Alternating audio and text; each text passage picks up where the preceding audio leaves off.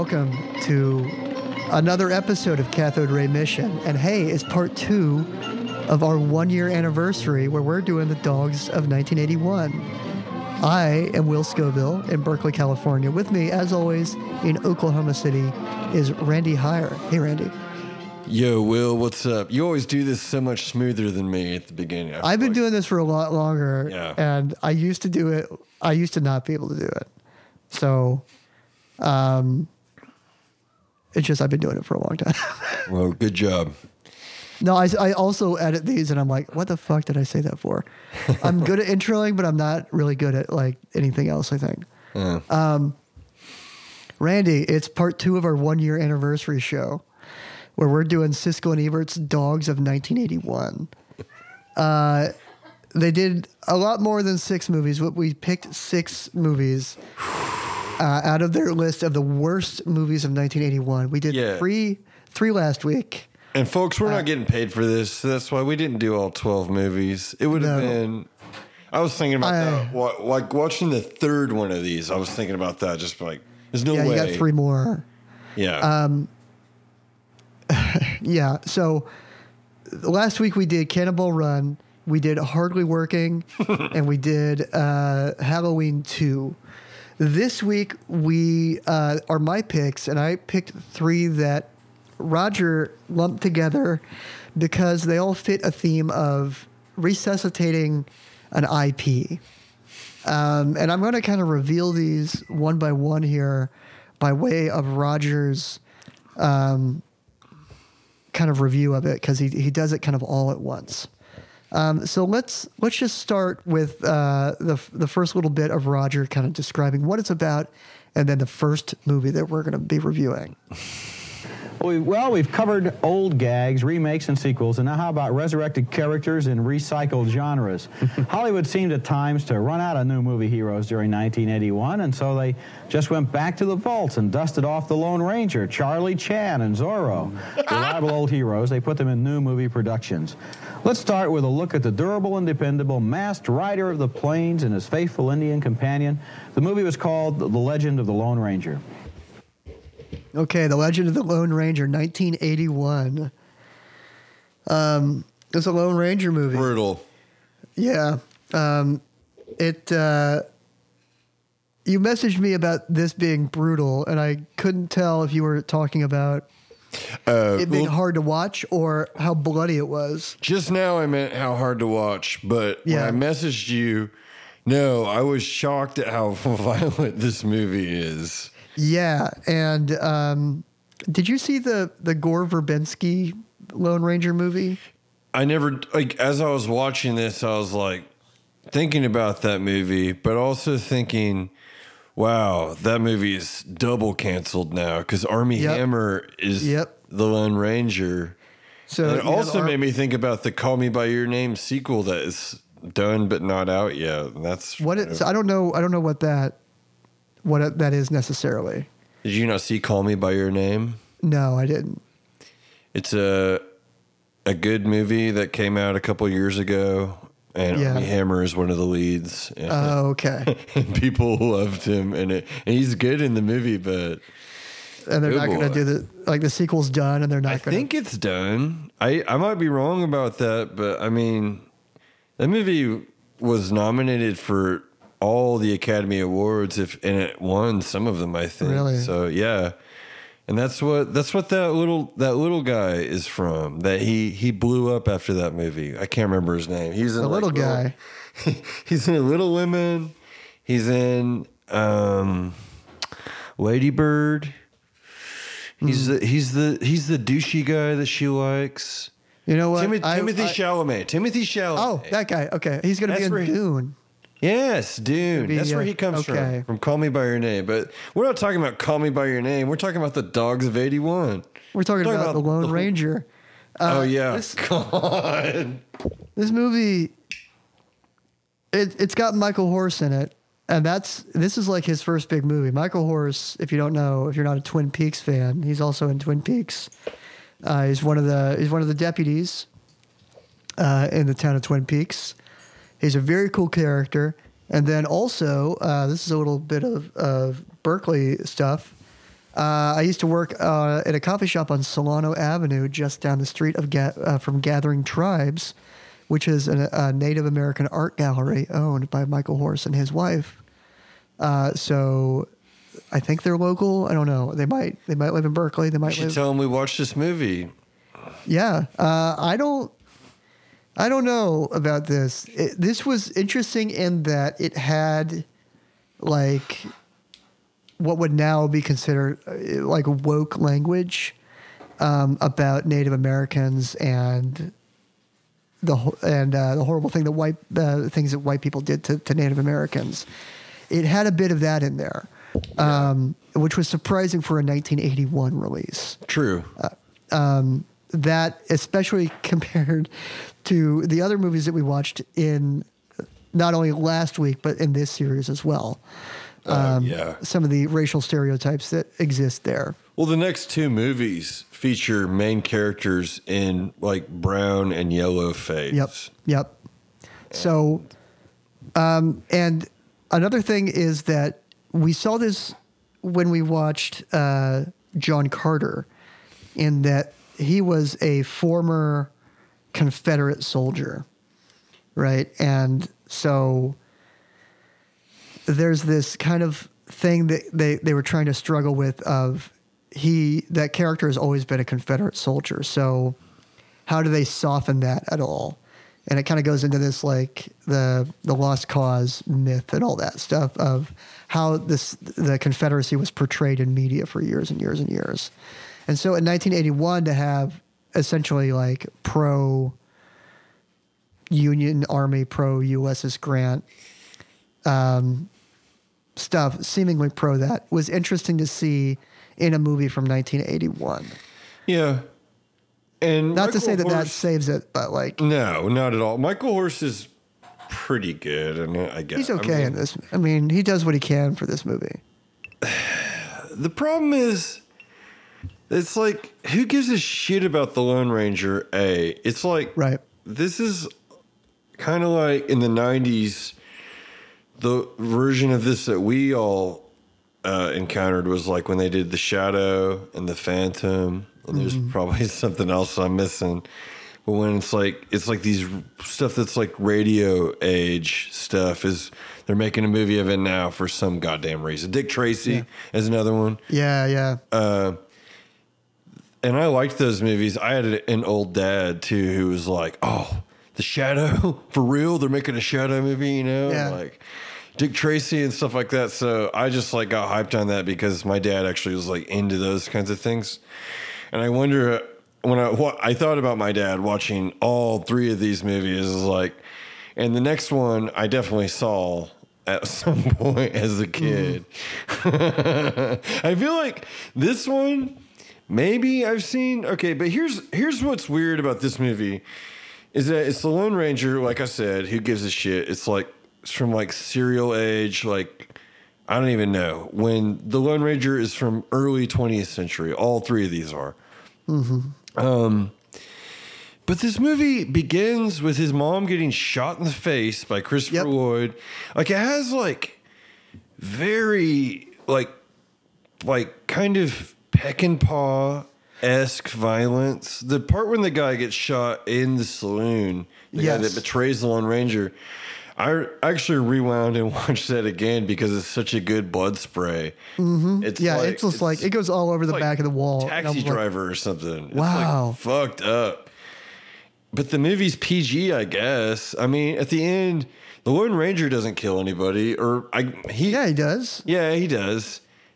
No, that's that's Well, he doesn't in the, in the he doesn't kill anybody one on one in like a cold blooded way like you want him to, but like he Yeah. kills people in a way that he runs in and shoots a bunch of nameless dudes, and you don't like.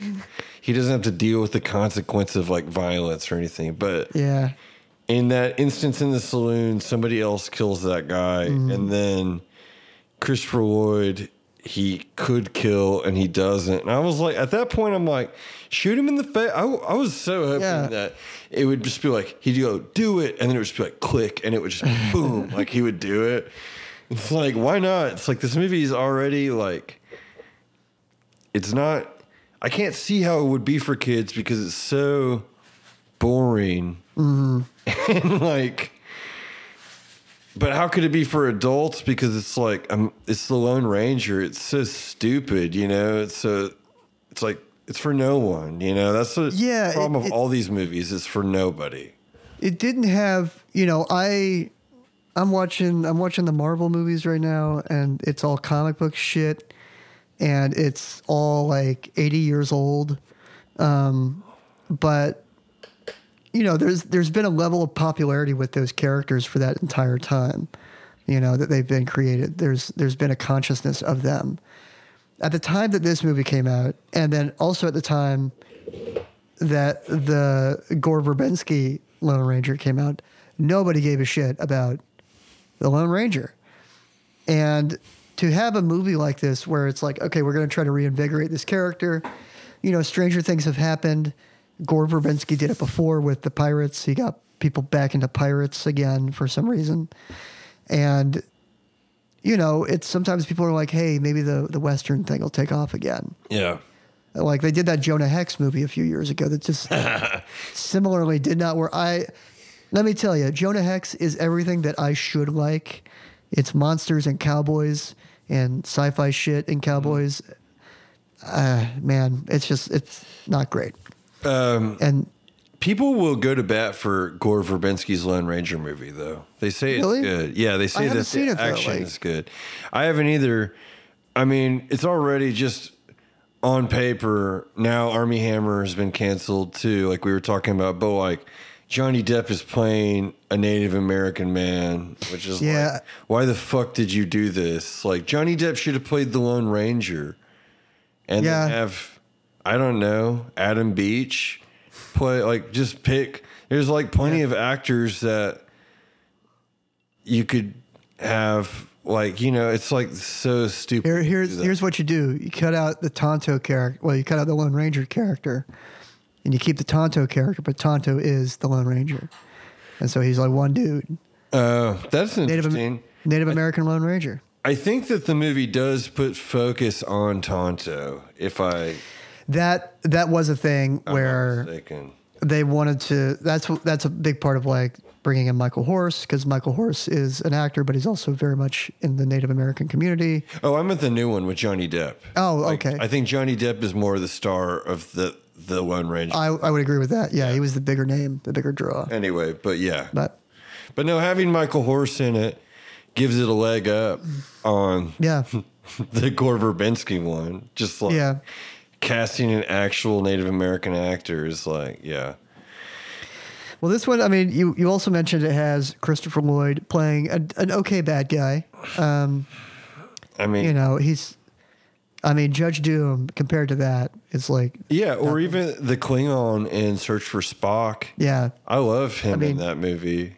And or the bad guy in Dennis the Menace. He's oh a god, really yeah, weird, menacing villain in that movie. Yeah. yeah. He's sort of like a Huckleberry Finn character or something in the middle of that movie. But this one, he's just kind of like there, and he's and he's bad, and he's good at being bad, but he's like, whatever. Uh, I, I would rather have seen this character in the in the in one of the other movies that we're uh, reviewing. Uh, that would have been funny. Yeah. Uh, but I mean, here's one thing I was talking about when I was watching this and all these other fucking movies that we're about to talk about. It's like, make cast Christopher Lloyd as the fucking Lone Ranger. You guys Yeah. just cast somebody good. Like Yeah. here's I know I bring this movie up a lot, or I feel like I have, but like an example of just like if you cast somebody fun in the movie, the movie will be good. Big Trouble Mm-hmm. in Little China. Kurt Russell in that movie is just doing like maybe my favorite action lead performance ever because he's like he's everything that you need to be for that role, but he's like funny and shit, and he's Yeah. having a good time, and that character is hilarious. The, I mean, Jack mm-hmm. Burton obviously. The joke is that Jack does nothing heroic basically until the very end. The knife throwing thing he's been Yeah. doing works out. It's just like it happens to be the thing he needs to Yeah. do, and like he, yeah, but but like this movie they pick this guy, and I, I mean, you can read the Wikipedia about. I don't know if you did. He's like this dude. This is his only movie. Mm-hmm. He apparently was super difficult to deal with. He acted like a total movie star on set and stuff. And then he his reads were horrible, and so they hired James Keach to overdub his voice. Really? So everything he says isn't. It's not his voice. It's not the actor's voice. It's James Keach. Wow. Yeah, no wonder that guy never work again. Holy shit. God. He's How the do you- most how- nothing actor. I mean, he sucks, dude. How would you like to just be like you're given this opportunity? Like it's that dude who did fucking Boondock Saints, which is a movie I just like Troy Duffy. don't yeah, I don't care about. And it's just to to go in there thinking you're that you're the hot shit and just blowing it. and like they, he fucking blew it. Yeah. Like there's that great documentary about him where he just like, oh yeah, dude, like I still have never seen that, dude. And I've seen parts of it and my friends were slips really through my it. grasp every time I, I think about it, and I want And. I'm just like, you know, there was enough of that kind of like testosterone fueled shit coming out at that time, like indie movies coming out, indie action. Yeah. And I thought Tarantino was kind of like above everything because it was, you had these like really chaotic scenes, but you also had these great dialogue scenes. They were really compelling and kind of drew you into the scene. And he knew he was, he's a fucking film nerd. And I like him the same way, that, the reason that I like like Spike Lee Yeah. because they're they really know that language and they're doing it and they're using it to its full potential whereas a lot of this other stuff is just like trying to be cool um, and yeah so that that guy who made boondock saints i always felt that it was like he's just trying to make a cool movie and not necessarily anything but i haven't seen it yet really i haven't seen the whole thing You i don't seen know which one? Boondock Saints. boondock saints yeah Boondock Saints is terrible, dude. is it yeah, Boondock Saints Yeah. is comparable to Cuffs or something. You're dead on about. It's all about that movie is all like style, Mm-hmm. And it's only trying to be cool. And meanwhile, yeah, it is. I would say the most toxic like in terms of just a movie that exemplifies toxic masculinity i think that that would be a good choice to pick a very easy one to pick yeah that Well, movie like- is it's fucking terrible dude like on the on kind of a uh, same wavelength of that, I kind of have the same feeling of like the Matrix movies, where I don't think they're testosterone fueled, but I do think they're a lot of style over substance. Especially as we've discussed on this show, knowing what the Wachowskis are capable of, you know, with because how how much I liked Cloud Atlas and other movies they've done, and it's like you know, watching The Matrix, and I'm people explain it to me like, I mean, like I never considered, you know, reality could be all fake, and I'm like, yeah, that's I don't know, like I've heard, I've thought that myself. It, Well- before this, it's like not that hard of a thing to consider. yeah i i like i mean a good stylish movie like tony scott i think is a great director that works with as little substance as possible, but as much style as he can fit Yeah. into 90 minutes. Uh, and that, I don't know how, I can't remember how I even got onto this, but I think The Legend of the Lone Ranger, that's another thing that could have saved this movie is have some style behind the camera and the edits and stuff. This movie feels like it's fucking from the 50s or something. yeah, and, And so it's horrible. there's this So other boring. thing, and so the previous year I talked a lot about Dark Tower. I'm going to talk about Marvel right now because I'm watching through that right now. But there is a point where you have these older superhero movies, and you mentioned like the Phantom and um, the, Shadow. Phantom especially and the Shadow, where it it's the, the the Marvel stuff took off when Marvel finally took over their own movies and made that Iron Man movie in house by people who like were running the comic book business and understanding that, whereas everything else was just like give it to someone like the Ang Lee one, which tried to make it look too much like a comic book, like make it resemble physically a comic book instead Yeah. of like telling the story of these of these weirdos with superpowers. And so when Marvel finally took over, that's when they finally like it clicked and they understood how to make those movies and how to make them entertaining and and um, have people connect to those characters. And now watching them all, there's some movies where you're just like, that's a placeholder to set the character up so they can appear later on in a sequel that is a better movie or so that they can appear in a crossover movie. But with like the Lone Ranger and the rest of these movies, it's really just like, well, let's dust off this character again. Let's see if that'll let's, let's see if that'll work. And I mean, and it shows that they made this one. They they it didn't do well, and so come 20, 2008 or whatever, when when fucking Lone Ranger comes out, it's just like, yeah, let's try it again, and they'll try it again, and you're gonna see another Lone Ranger in another ten years or so. Yeah, because it's a cheap property and people just want to make money. You know, uh, there's no way to make Lone Ranger good. Just stop doing Lone Ranger. There's no way to make any of these three characters that we're talking about on this episode. I have an argument for well, one. wait, for that's not yeah. true. Because actually, the next one we're going to talk about, they brought it back in the 90s, and it's an example of putting a good actor in the lead role, and it makes Yeah. it better, you know? So let's we just get let's- into let's- it? Yeah, let's first give this one a review. A thumbs up or thumbs, Thumbs down. down. thumbs down. way down. This movie's horrible. This is the best Yeah. one we're going to talk about today, too. Yeah, and, it, and Michael Horse, uh, you can't save it. Unfortunately, I'm sorry. Uh, Christopher Lloyd, you can't save it either. Jason Robards, you can't save it. I'm sorry. He was bad in the. Yeah, with a with a horrible fake beard. Yeah, He was not good in this movie. All right, uh, Roger. Let's see what the next uh, movie is on our list.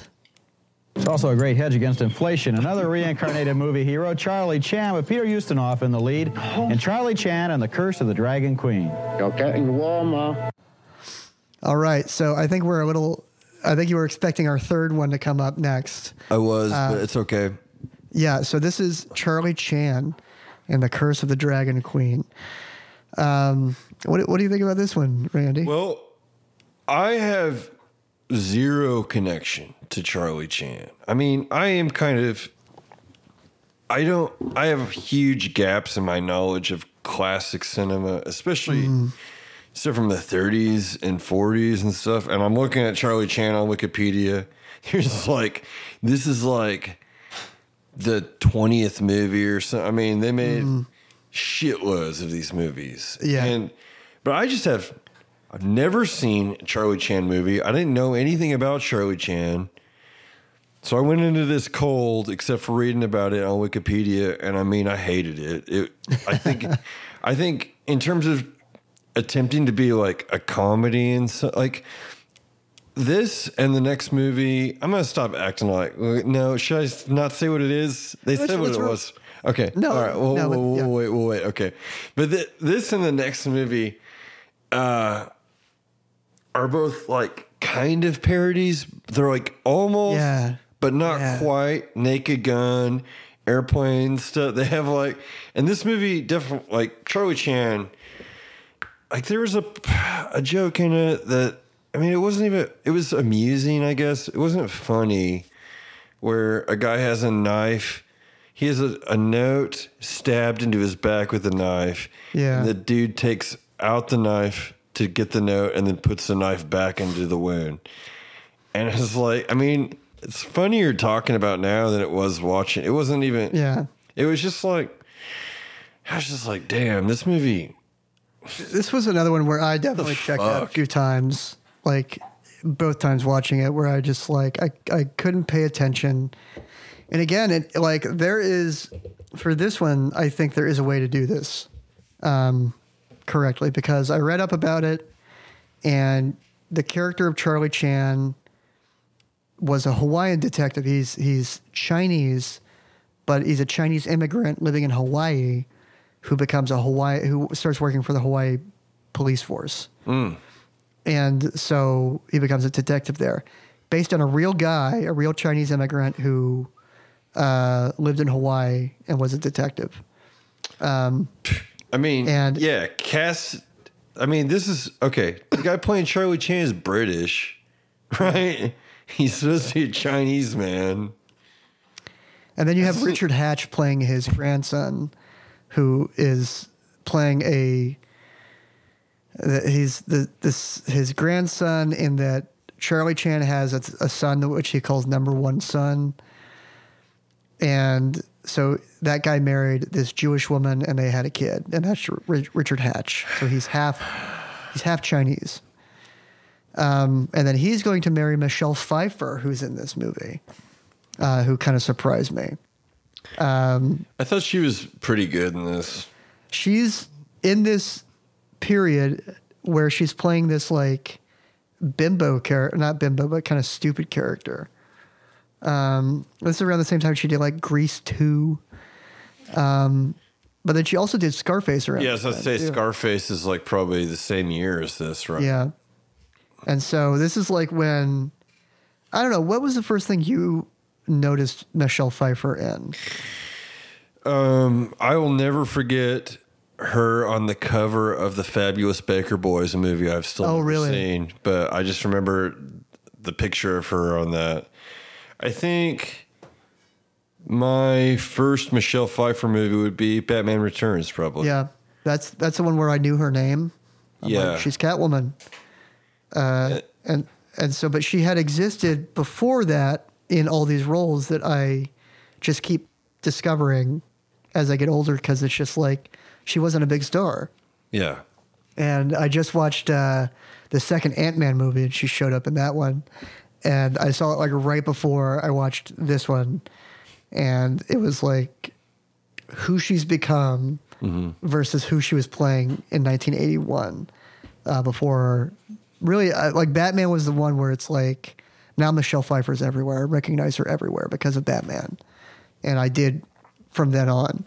Um, and just seeing her before that, it's just like it's a grab bag of like what who she's going to play, what kind of character she's going to play.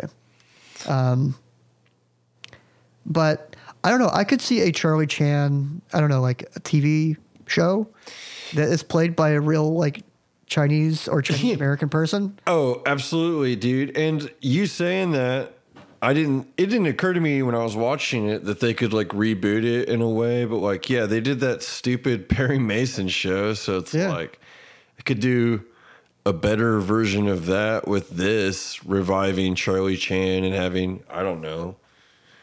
But yeah, having it set in Hawaii and stuff, and like, Yeah. fucking, it I- seems like there's a twenty stories at least to Yeah. mine, you know. So I did enjoy this being set in San Francisco. Um, they go to the mission at one point. Uh, this is the mission that I used to live in the mission, and it was very different. Uh, in '81, there was a highway going through it that collapsed in the earthquake, um, and so it was a very different kind of neighborhood.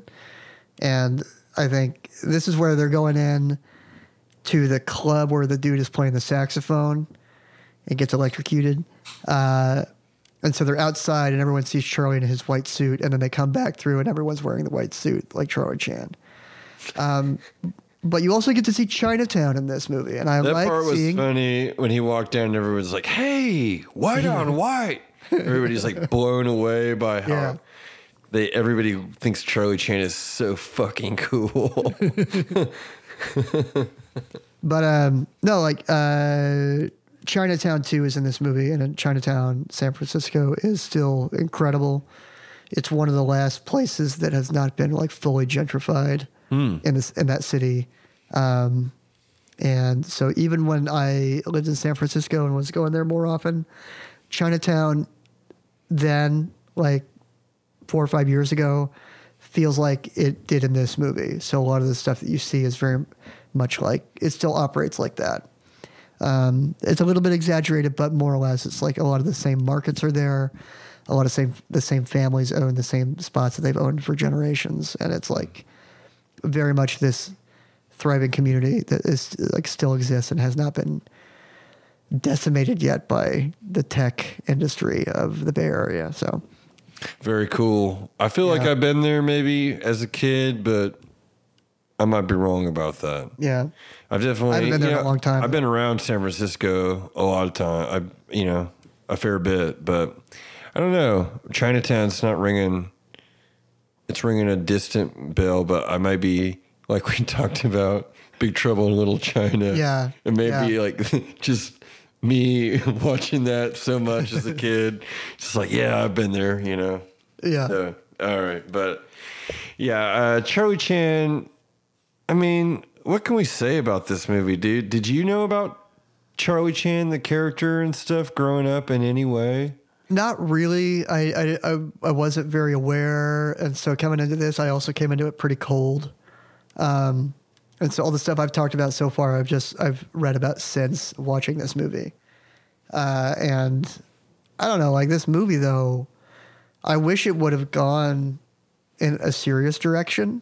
I wish it would have cast because there's a ton of Asian and Asian American people in this movie. Mm-hmm. Um, plenty. And i'm like i don't understand the the decision to i think maybe that's what they traditionally did because at the end of this movie they, there's a scene in a movie theater where they're watching charlie chan movies. And so the charlie chan in the movie is also a character in these movies.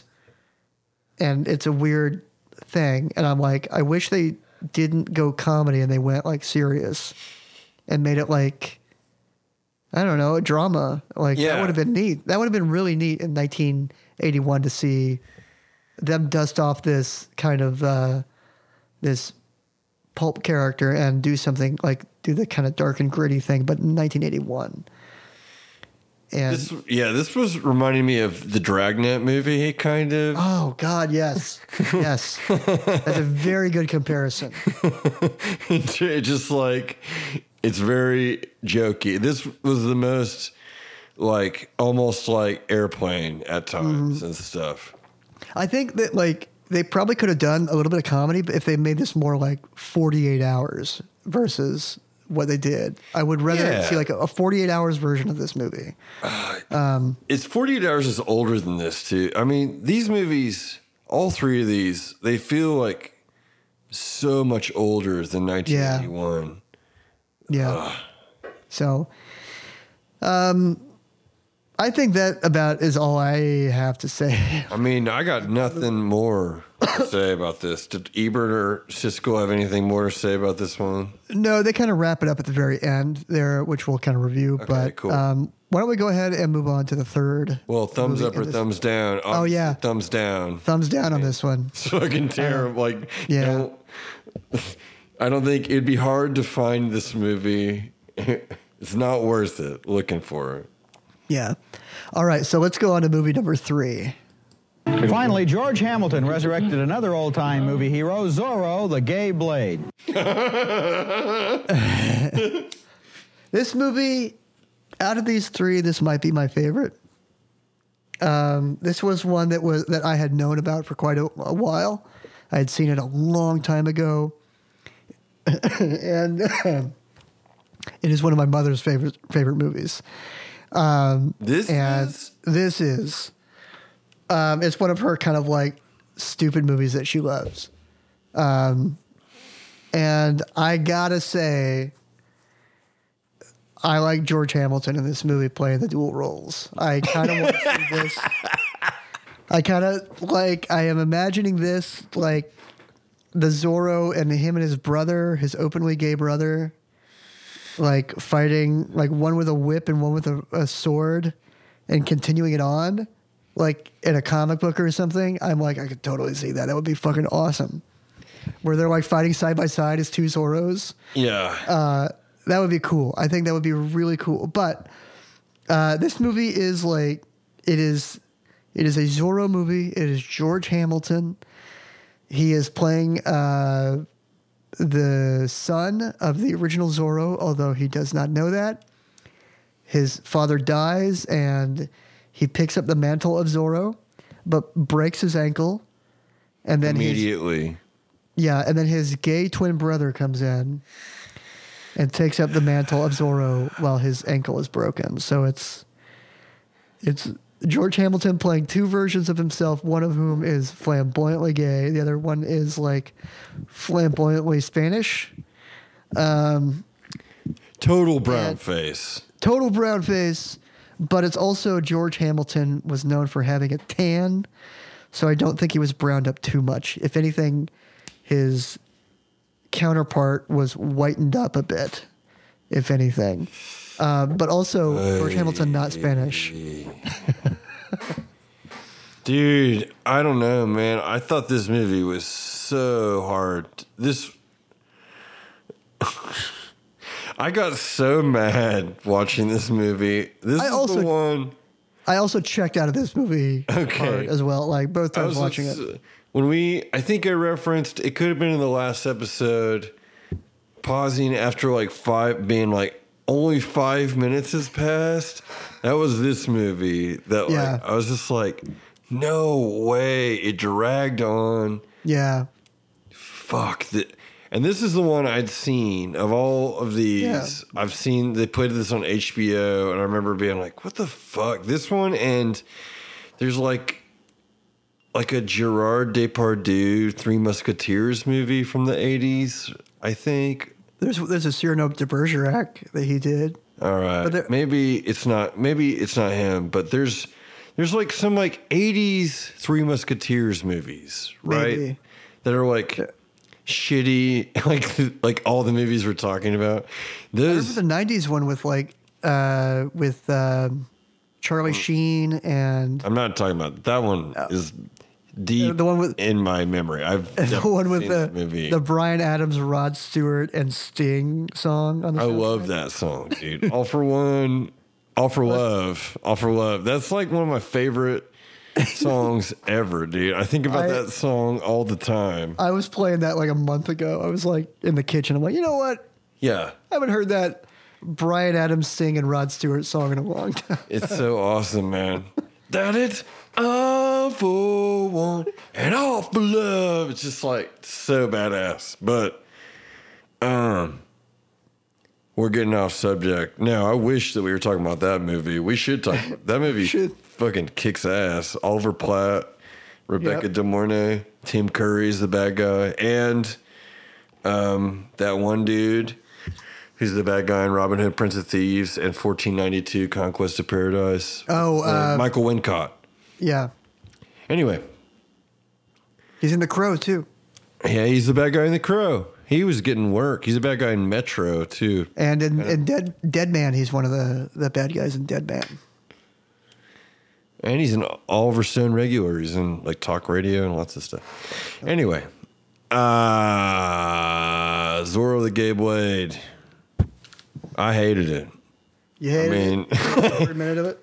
I really, I thought Charlie Chan was funnier than Zorro the Gay Blade. Did you? Honestly, I did Zorro cut a Z into anybody's shirt in this movie? I don't know if he cut it into anyone's shirt, but there was the part where his brother first shows up and goes on his first like mission or whatever, Uh-huh. and instead of a sword, he's got the whip. Yes. and he whips Zorro, the full Z O R R O, into the wall with the whip. And I thought that was really funny. Yes. And so instead of just slashing the Z, he does do the Z on the door. And the guy was like, oh, that's a number two. Um, so there is like the Z thing in there, but I don't know if he's like slices a Z. I kept getting, and even in this episode, I kept getting the Lone Ranger and Zorro confused. They have like Right. very similar costumes and shit. And thi- you know? this is where I would say I hated the the villain of Zorro because I hated his voice because he was always screaming in this awful voice, and I hated it. So I'm like, why don't we get Christopher Lloyd from the Lone Ranger movie to be like the bad guy in the Zorro movie? yeah. Uh, I would enjoy that movie where you have a real bad guy um, against these two like ridiculous characters. Um, I do like the Zorro movie from like '98 with Antonio Banderas and Catherine Zeta-Jones, and Did they make two of those or just? They did. They made another one like The Legend of Zorro. It's Yeah. not as good. But the first one is a fun action movie that has some real I mean, if I recall correctly, the bad guy gets like brutally killed at the end of the Oh, the really? movie. Like some gold falls on him or something from a high distance or something horrible, you know. Uh, and it's just like that movie was developed and it was supposed to be a Robert Rodriguez movie. And so that's why he cast the movie. And that's why Antonio Banderas was casting it. But that's that was my point that I was hinting at earlier is to make a movie like this last and be good and have people talk about it, you got to cast somebody good in the lead. Don't Yeah. I was talking today this guy I work with about Tron Legacy. Remember that movie? Mm-hmm. I mean, that movie should have been a home. It should be a movie that we all talk about today and stuff. But it has such a nothing performance in the Yeah, very with that. center of it that it just doesn't. Like, who cares about it? You know? I so if if we can go down that route, I liked parts of that movie mostly with the Jeff Bridges character, um, and what Flynn had become. But I agree with you that that his son is was like a central focus of that movie. And then you have like Cillian Murphy in that movie who doesn't do anything. uh, he doesn't do anything in that movie. The biggest thing that came out of that movie was that Daft Punk soundtrack. yeah. Like honestly, um, it got it brought us that. I don't think it really. Uh, but I heard that TV show is good. Did you ever watch that? no. I never watched it. I, I heard that was like that's if you wanted the continuation of Tron, that's where to go. That's the one that did it right. Well, yeah, fair enough. I'm just saying, like, what if you put, I mean, just left field, like, what if you put, like, Jonah Hill as the star of Tron Legacy or something like that? You know, that's a terrible example. But what if you put somebody that had, like, a personality that you'd remember as Yeah. the star of that movie?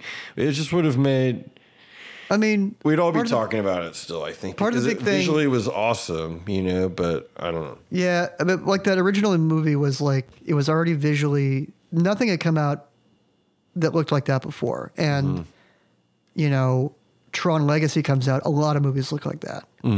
Um, but then you also have in the original Tron, Jeff Bridges leading that movie, and you know, I like I like Jeff Bridges.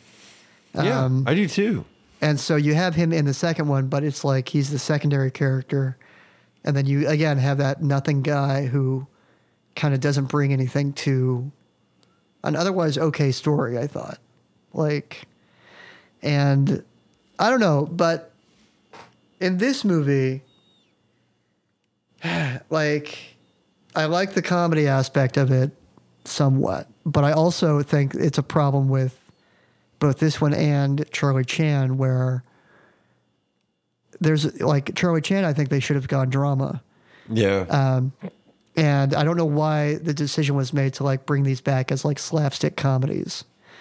Um, you know, it's kind of like doing the Batman thing where like when I was growing up, Batman was Adam West until Tim Burton got a hold of it and until the animated series came out. And then every, uh, you know, peop what people think about Batman now is like that and, and Nolan and everything. But I'm like, yeah. Batman had this really corny phase, and um, I like that for Batman for what it is, but I also like the other shit too. And I feel like they were trying to do too hard on the Batman when it really didn't ever need to go into that direction. The story was never corny enough on its own to warrant that. Whereas Batman has always been like guy in a fucking cape and pointy ears flying around um, it's silly on it, you know, to begin with. Uh, but where Charlie Chan is just like a cop. He's a cop. He's a detective, and it doesn't really need to go silly. And and um, where in Zorro, I liked the the way that they brought in the new character of the brother, and the reason why he had to come up, and the differences between the two of them. And I'm like, I want to see both of them come back in something. I want a new movie that is like really cool and action packed with two of them. Uh, that would be awesome. Um, but I don't know. Again, doing it the comedy, and then there's that character whose voice I cannot stand, Yeah. and just ruins this movie for me. Yeah, I didn't. I didn't find a lot of enjoyment from this one. Honestly, it it was very boring to me too. but also just like not funny, like eye rollingly bad. Yeah. But I don't know. I was very, very checked out. Very wishing we weren't doing this while I was. Yeah, I- this movie I was- in particular was just like I was feeling it. I was I was really as we started getting into this, I'm like, oh, we really got to do this, don't we? Like, yeah, watch all of these movies. So, Yeah. um, and it reminds me when we started doing, we did two episodes where we did two movies at once, and I'm like, oh yeah, I remember why we stopped doing that too. Yeah. I hate, I, I like one movie covering a full week instead Yeah. of like three movies covering a week. Oh yeah, absolutely. God damn. Um, So this one, what are you, what are you going to give it? A thumbs up or a thumbs down? Thumbs down. I hated it. Thumbs down. I think I'm going to give it a, give it a thumbs down because I think most people will hate it. If you're again really curious about it, I think there's some little bit to offer to it, um, but there are much better movies out there, and so thumbs down from me. Uh, let's see how Gene and Roger wrap up this segment of these three movies. The Lone Ranger, Charlie Chan, and Zorro. Those names need used to kind of guarantee entertainment when I was a kid, but those three 1981 movies didn't have the magic of the originals. They exploited their heroes without ever really appreciating the real humor and style that went into creating those characters in the first place. Absolutely. Uh, I don't understand. Again, it's a matter of pride, I would think. You're a movie maker, you want to make something fresh. I don't even know why they bother to go back. It's such a safe play. It's the kind of thing a financier thinks of, not someone who Well, loves I think you put your finger right on it. These are deals, not movies. It looks good on paper. They get the money. Everybody gets paid. The movie is an afterthought. Yeah, total hard agree on that stuff. How right Um, they were. Yep. Um, and I know, I know, I've had the argument about Marvel with you guys in in the in the chat, and I I will totally agree that I know that it is Disney. I know that they're trying to make as many of these as possible while they are still popular. I will agree that some of them are just not great, um, and it's just to get you to watch the next movie. But when they hit, they hit, and I like it. I like the characters. They do the same thing with the comics, and now that they've kind of established a story, I like that they can kind of explore it and do kind of the weird shit that they get to do in the comics, um, in the movies and TV shows now. Um, they will never get to be as expansive as they are in the comics, uh, just because you're you're not as limited budget wise um, as you would be with a movie. Um, but it's nice to see that they kind of finally hit that, and you know, kind of in that same realm as that existing IP and superheroes. I've also got us a copy of that um, that Captain America movie from Pyun uh, that he did Oh hell in yeah. the 80s and i think i want to do that because there there is that in like the punisher movies um you Mm-hmm. know both like the dolph lundgren one and the and like warzone where it was still in that before time where they had really and even if you look at like the the dc stuff they haven't really figured that out i don't think yet the way that marvel has marvel and disney have Um, so I kind of like to see that evolution of like how we got there and what they tried before and what didn't work. Mm-hmm. And, and there's also that that Roger Corman Fantastic Four movie. Have you seen that one? Uh, I've seen parts of that. Um, You've probably seen enough of that movie. Yeah. I I liked the ones that everyone hates, like the Chiklis thing one. I watched the, I watched that first one for the first time uh, a few Is weeks it's- ago. It's, like okay. It's all right. There's it's short, right? Isn't that Yeah, one of the, the best things about it? It's like 90 minutes. Yeah.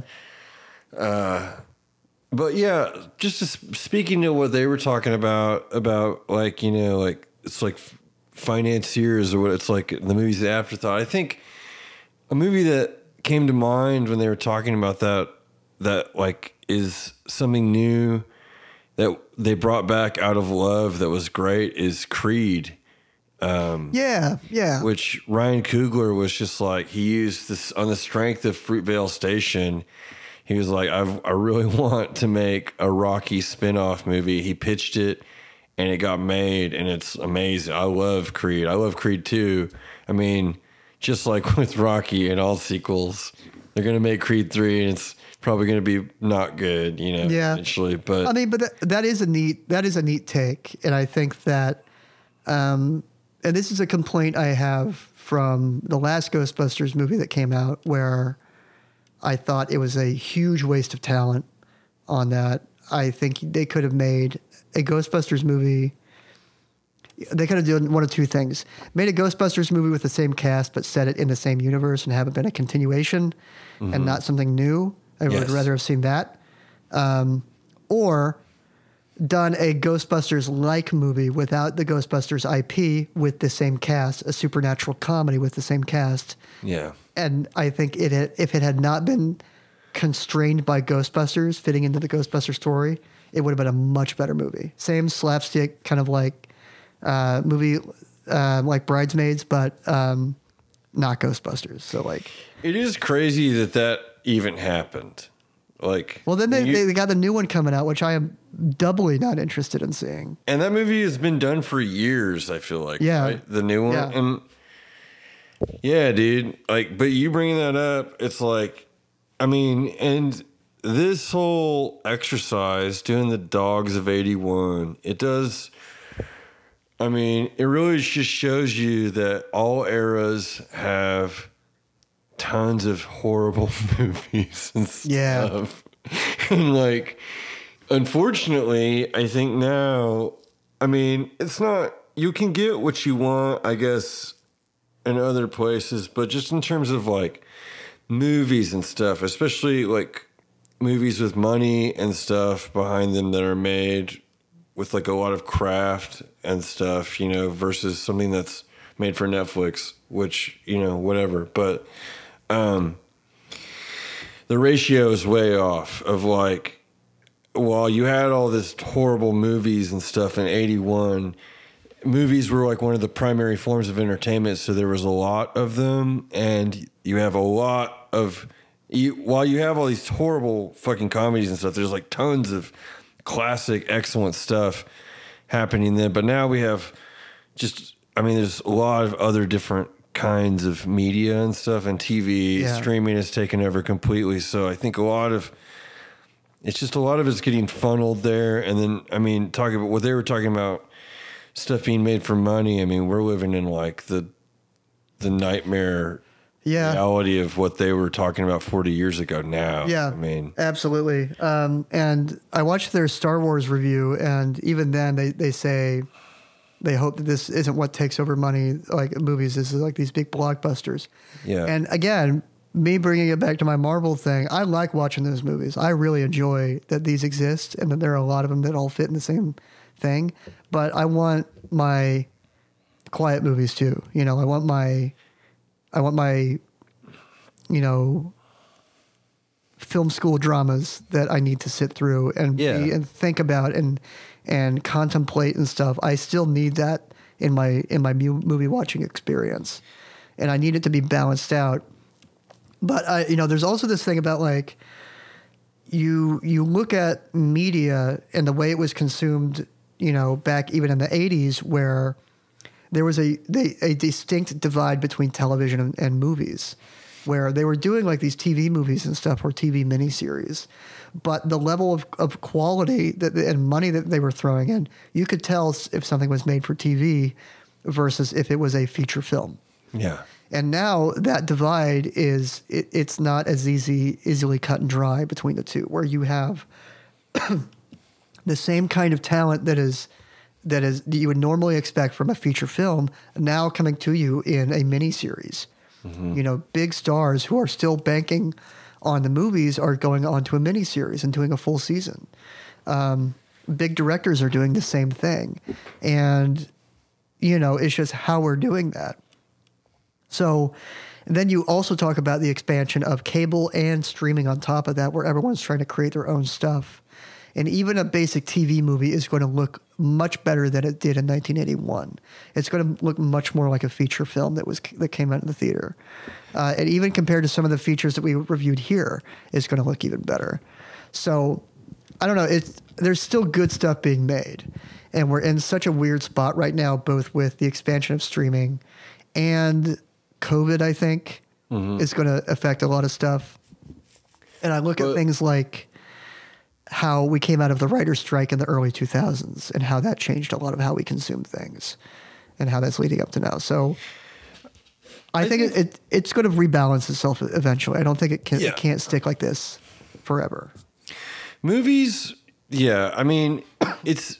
I've said I said it recently. I think that the movies are dead or whatever. You know, I mean, for all intents and purposes, I think that's that's dramatic, of course. But like, I mean, it's just like it's not the dominant force. Any, that's just sort of like I guess when I get upset about where we are today, I'm more mourning that you know things have shifted, and I don't. I just don't personally like TV and stuff like that as much as I like movies and stuff, mm-hmm. you know. But there's always going to be movie, and yeah, people are going to come back. We just like we need to have something come out that is so good that it blows everyone's mind and it shifts culture again. You know what I mean? I'm just like we're due for something like that. I don't know what it's going to be, Well, I I think we, we've, come. we've had stuff like that. Whether it's good or not, I would say like Tiger King is something similar, where that became a cultural thing. That Hmm. everyone was fucking talking about Tiger King, but you know that feels like a million years ago. That was just a year ago. yeah, and I know. you know, and it just it it everything moves so fast now. yeah. And you know, the thing that you were like, wow, that was forever ago. No, that was three weeks ago because like 700 other things have happened since then Mm-hmm. that we've all talked about. I feel like and stuff Uncut Gems is maybe a movie that people are still talking about, you know? Maybe I- that's kind of a bigger movie from now. That might be one I've since have uh, read about the Safdie brothers being lumped into the bro movie, which I can see like the same kind of Tarantino can be as well. yeah. Um, you know, and there's I, I feel that like the Safdie brothers with probably their next three movies, there's going to be like a whole mess of uh, copycat movies. People are going to be like all over Safdie brothers style movies. Well, I think so too. That, I mean, that's why it's like it's sort of a big. It's a shifting movie that people are going to be like, oh, you know, which like it is crazy. I don't know if you've seen the Pusher trilogy.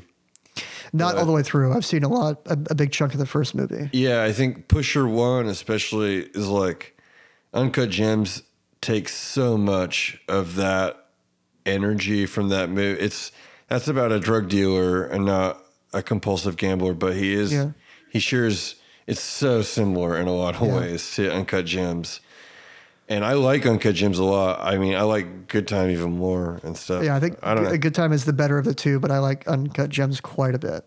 I just brought that up because it's like a movie like, oh, okay, I guess that's sort of like a serious movie that people are like, it's sort of, it's changed thing or made an impression, you know, like Yeah. across. Well, I want to say that like you know the '90s definitely had as as much as it had like the independent wave, it had you know it was a tail end of a big blockbuster era as well. So you had kind of like the ID4 and stuff like that come out, and then stuff started to peter out pretty quickly. Uh, you know, you know stuff didn't become as big, so you had this big independent film boom.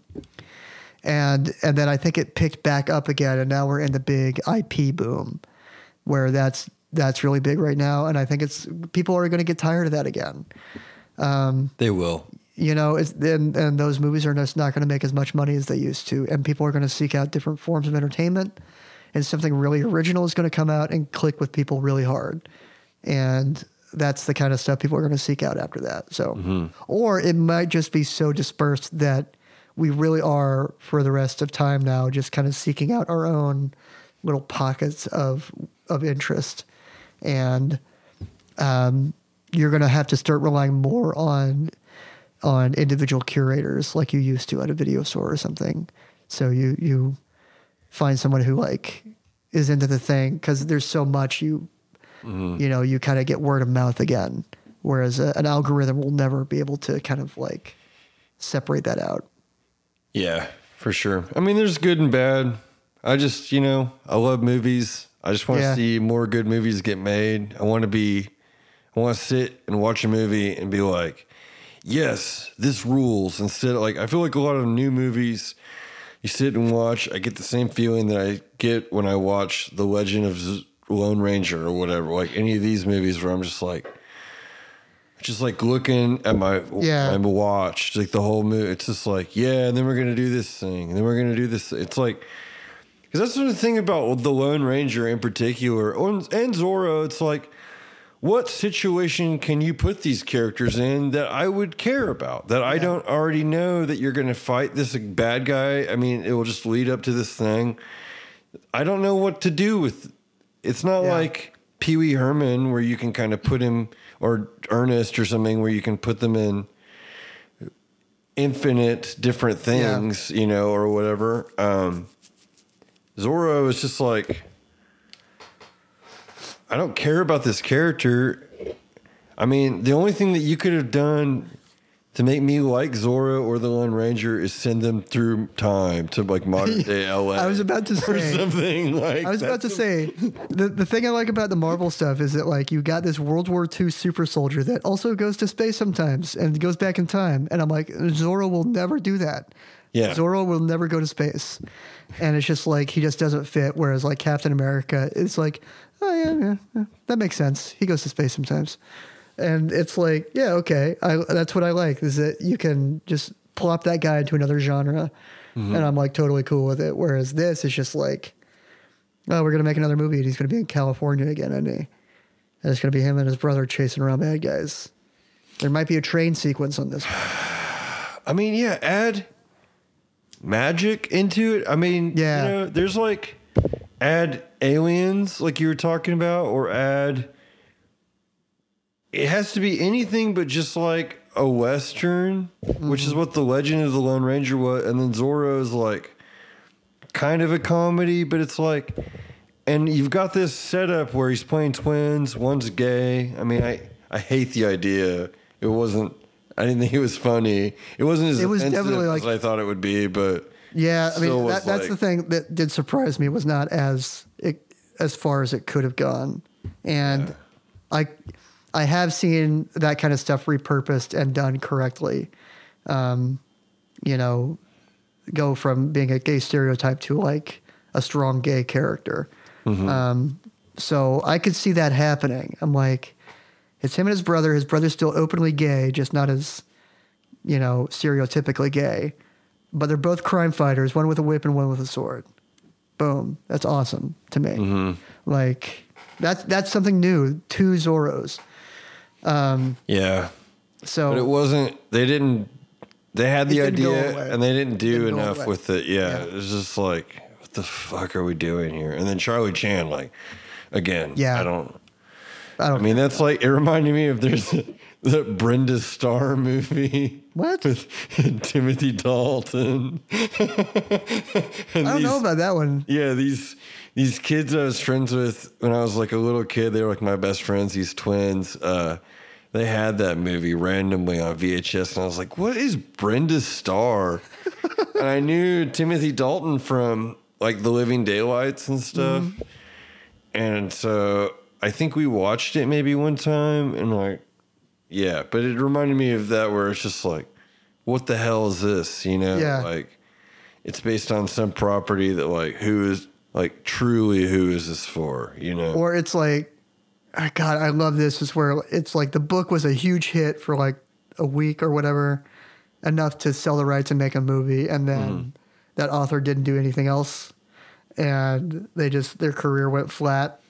And so it's just you got this movie based on this like really mediocre story, and it's got these big actors from the era in it, and you watch it and you're like, who? I don't, I don't really understand who this is for. like it didn't make me feel anything, and Yeah. they obviously it was like everyone talked about it. Um, so anyway, there, yeah, there's a lot of this shit out there, and I do like going in and digging back into it a little bit. Yeah. Because it's it, it does remind me like you said that there was a lot of shit that came out in every era. And that the good stuff kind of the you know floats to the top. And you remember that and you say wow movies used to be a lot better back then.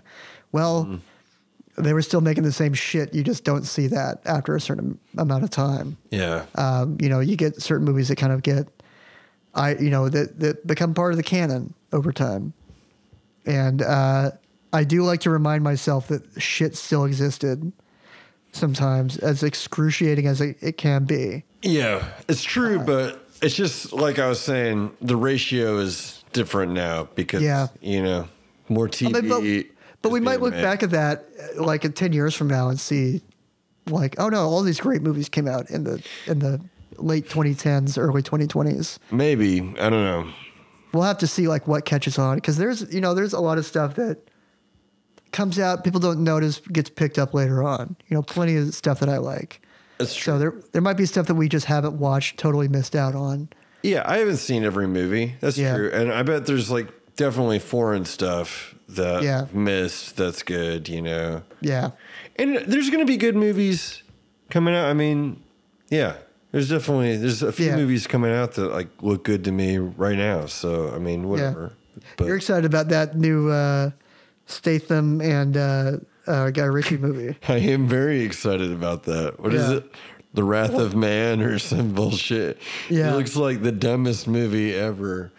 I was I was not just now I was thinking of there's some like movies that look good. I mean, this movie looks good but for different reasons, you know. But yeah, Yeah. no, I I do love a good Guy Ritchie, Jason Statham. He is the one of the best of the bro and like undeniably he's a bro filmmaker. I think Yeah. he's he's one of the best guys in my I think he's one. Uh, you might get Snatch in there, but I think Snatch is you. Snatch used to be way up in there, but I think that has kind of like gotten knocked down a few times. Uh, a few. well not pegs. Lock Stock wouldn't be Lockstock used to be in there too, um, but now I think so much other shit has come out yeah. that has taken the place there. Um, I, haven't Rock seen those in a long time. Is kind of in the mix too. Is it? That's sort of a dark horse. That has Gerard Butler. Oh, really? Yeah. RocknRolla. Man, I'll have to review that those movies sometime. Like I watched. Um, We should cover a a, guy, a Ritchie movie sometime. yeah, I watched Now You See Me recently, and that feels like Oh. the same. I love ca- those. I kind of liked it. it was kind of fun. I was like, Those movies are powerfully like stupid. Like, I would rather watch Now You See Me than any Marvel movie. I am truly, if they get that team back together, it's such a, it's oh, for the third movie. yeah, it's Woody Harrelson, Isla Fisher, and then later in the second movie, it's um from Masters of Sex and Party Down. Yeah, yeah, Uh, And- what's her name? I can't remember. yeah. But then uh, Jesse Eisenberg. Jesse Eisenberg and Dave Franco. It's like it's a Mm-hmm. And then, true uh, and they're all their magic tricks are shit that like they accomplish it through CG and editing in the movie. It's like stuff that you can't do in real life. Yeah. But the, the conceit is no idiot. I'm a genius and this is an illusion. It's not really magic, but it's like no, you can't do this stuff in real life. Like I don't know. There's it's so it's so good. I love it. And then you got Ruffalo in there too. And Oh yeah, Ruffalo's in the mix, and Morgan Freeman and Michael Caine. man, we should do one of those movies. We should. They're way better than any of these movies. Although uh, the per, the versions of us twenty years from now doing whatever podcast, it's not going to be podcasts. They'll talk about those movies and Yeah, yeah. like these. You know, like now you see me will probably be forgotten to time, much in the same way that Zorro the Gay Blade has been Yeah. forgotten to time.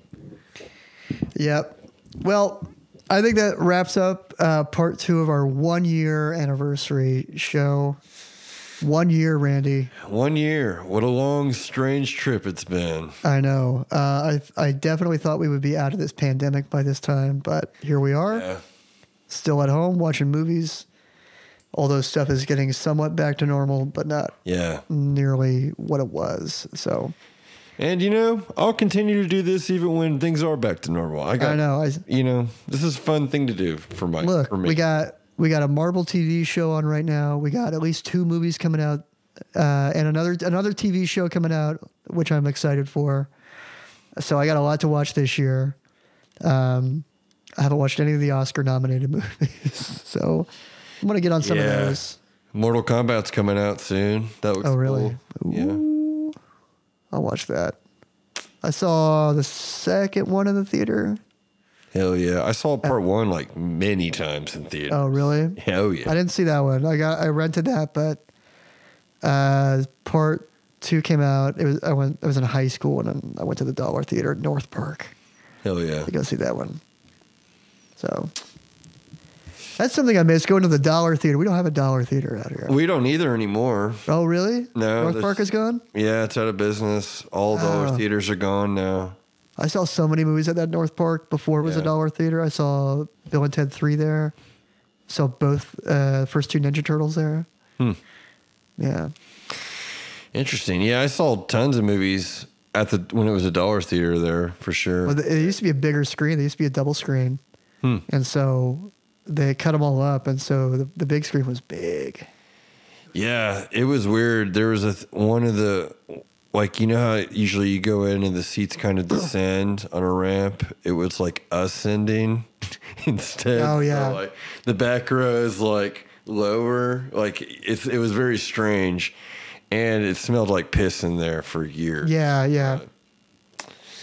It got bad there. Uh, Yeah. yeah, it was awful. So, That's how she goes sometimes. Anyway, well, Randy, what you got? What you got going on? oh nothing. Chat Pile is a band you can listen to. Please tell your friends about this podcast if you like it. We've been people have been listening to it. Yeah. We're doing it for the love of the game. Hell yeah! Maybe we'll do a Patreon if we get enough of you Oh, sh- interested. if, if if you if you ask us to do it, if you ask us to review like other weird shit, um, I don't know. I've thought about that. I'm like, what would we, what extra would we do? I don't And know if we would have the interest. A and B. I having this be this assignment. Like I don't know if I'd be willing to let people make me do stuff. You know. If they're paying me money for it, I might be more interested in doing it. yeah. if I'm getting a, like some money out of it, but I don't know. Like I was thinking, like okay, there's that Woody Allen movie I want to review, Cassandra's Dream, but I don't want to put a Woody Allen movie out there. yeah. I don't want to kind of give that attention to it. So I would maybe do that for paying people and saying like, here's here it is. I know you're paying, so I know you can understand this with the context. Here it is, but I don't want to do that for free. I don't want to do that out to the, like the gym. Well- to give to give that person that kind of additional exposure that I don't think they deserve it. when that day comes that we, you know, necessitate a Patreon, we'll cover Woody Allen, Roman Polanski, Yep. the guy who made Jeepers Creepers, like whatever you want. Yeah, you got to pay for that. Uh, You got to give us money Yeah. and actively take money from them. For us to watch movies that we like, but are made by like pedophile Yep. people. Yep. So fully aware, fully aware of why you shouldn't, but also, man, they're movies that they got made, so they happened, and for what they are, they exist. Yeah. And- you just kind of got to get your old fucking brain, kick your brain up. Uh, what am I saying? Like a lawnmower, you know, get Yeah. it started. You just got to think about things sometimes and not just be like a fucking idiot all the time when it comes Yeah. to media and stuff, in my opinion. Because, I mean, yeah, it's easy to just be like, yeah, this guy is awful, but I've seen this movie. I liked it.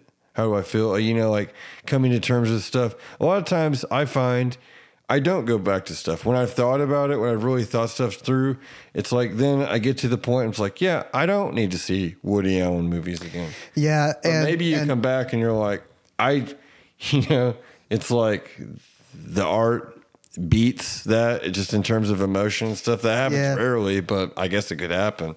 It it finally happened with me and Michael Jackson. I kind of had to like get rid of Michael Jackson. Mm. As much as I liked Michael Jackson stuff in my life, it was just like Yeah. this is it. I'm finally doing it. I'm finally getting him out of my life. And grew up with this music, love it, but Yeah. can't do it anymore. Yeah. Yeah. Sometimes it takes some time to just think about stuff, but, you Um, Yep. know, whatever. So- I don't know. We got way off topic. Way off. Way out Uh, weeds here. So for me, check out my other shows, Nerd Rage, The Great Debates, SupDoc for documentary reviews, uh, and then check out Ad Wizards, which is uh, Landon and Aviva, two friends of mine who do a podcast. I don't really have anything to do with it, but I like them, so you should listen to it. Um, and then Talkies, which you can find on Twitch and on Zoom uh, every other Friday. Uh, fun show. I've been doing it for a long time. We're getting some really great people, and it's a comedy show that that takes advantage of Zoom. It's a comedy show made for Zoom. It's not a stand-up show adapting to Zoom. It is a show that already was fit for Twitch and Zoom. We just finally took it there. So um, give that give that a look. I really love doing that show. So Hell yeah. all right, Randy, let's get rid. Let's finally put this to bed. Let's put these movies to bed so we don't have to think about them anymore. Put them to bed. Get rid of him. And let's come back next week with something a little bit more enjoyable. We don't oh, know Oh, what that dude. is yet, but We'll watch some great movies. I've got some good, some some true good movie, like quote unquote good movies that I've been wanting to cover on here. We're gonna get back into it. Thank you everybody for listening Yeah. to this. I Sorry I that promise we I'm, covered a bunch of horrible movies.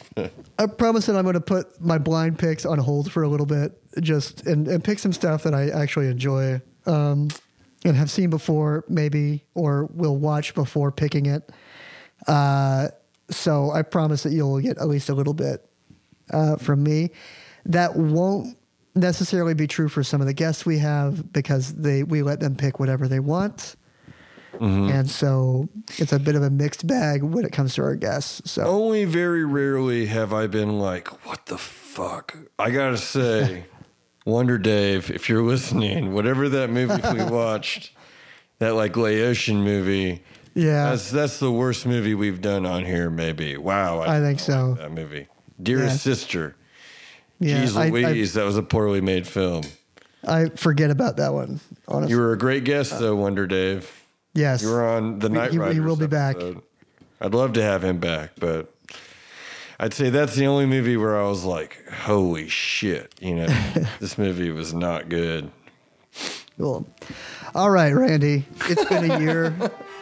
It has. it's it's also late. It's much later where you are, and I haven't eaten yet. So oh, dude, I gotta, I gotta take my dog to this kennel like at nine in the morning, and then Oh, you're going on a trip, day, and then I have to like drive three hours. It's like.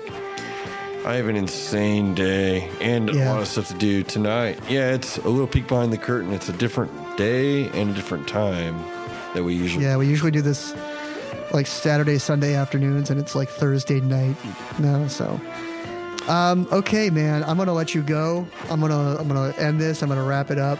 Yes, Uh, Will. thank you all. Thank you. Thank everybody for, you know, it's been a lot of fun. I feel like we should be playing the Saturday Night Live music, you know? It's like, I know.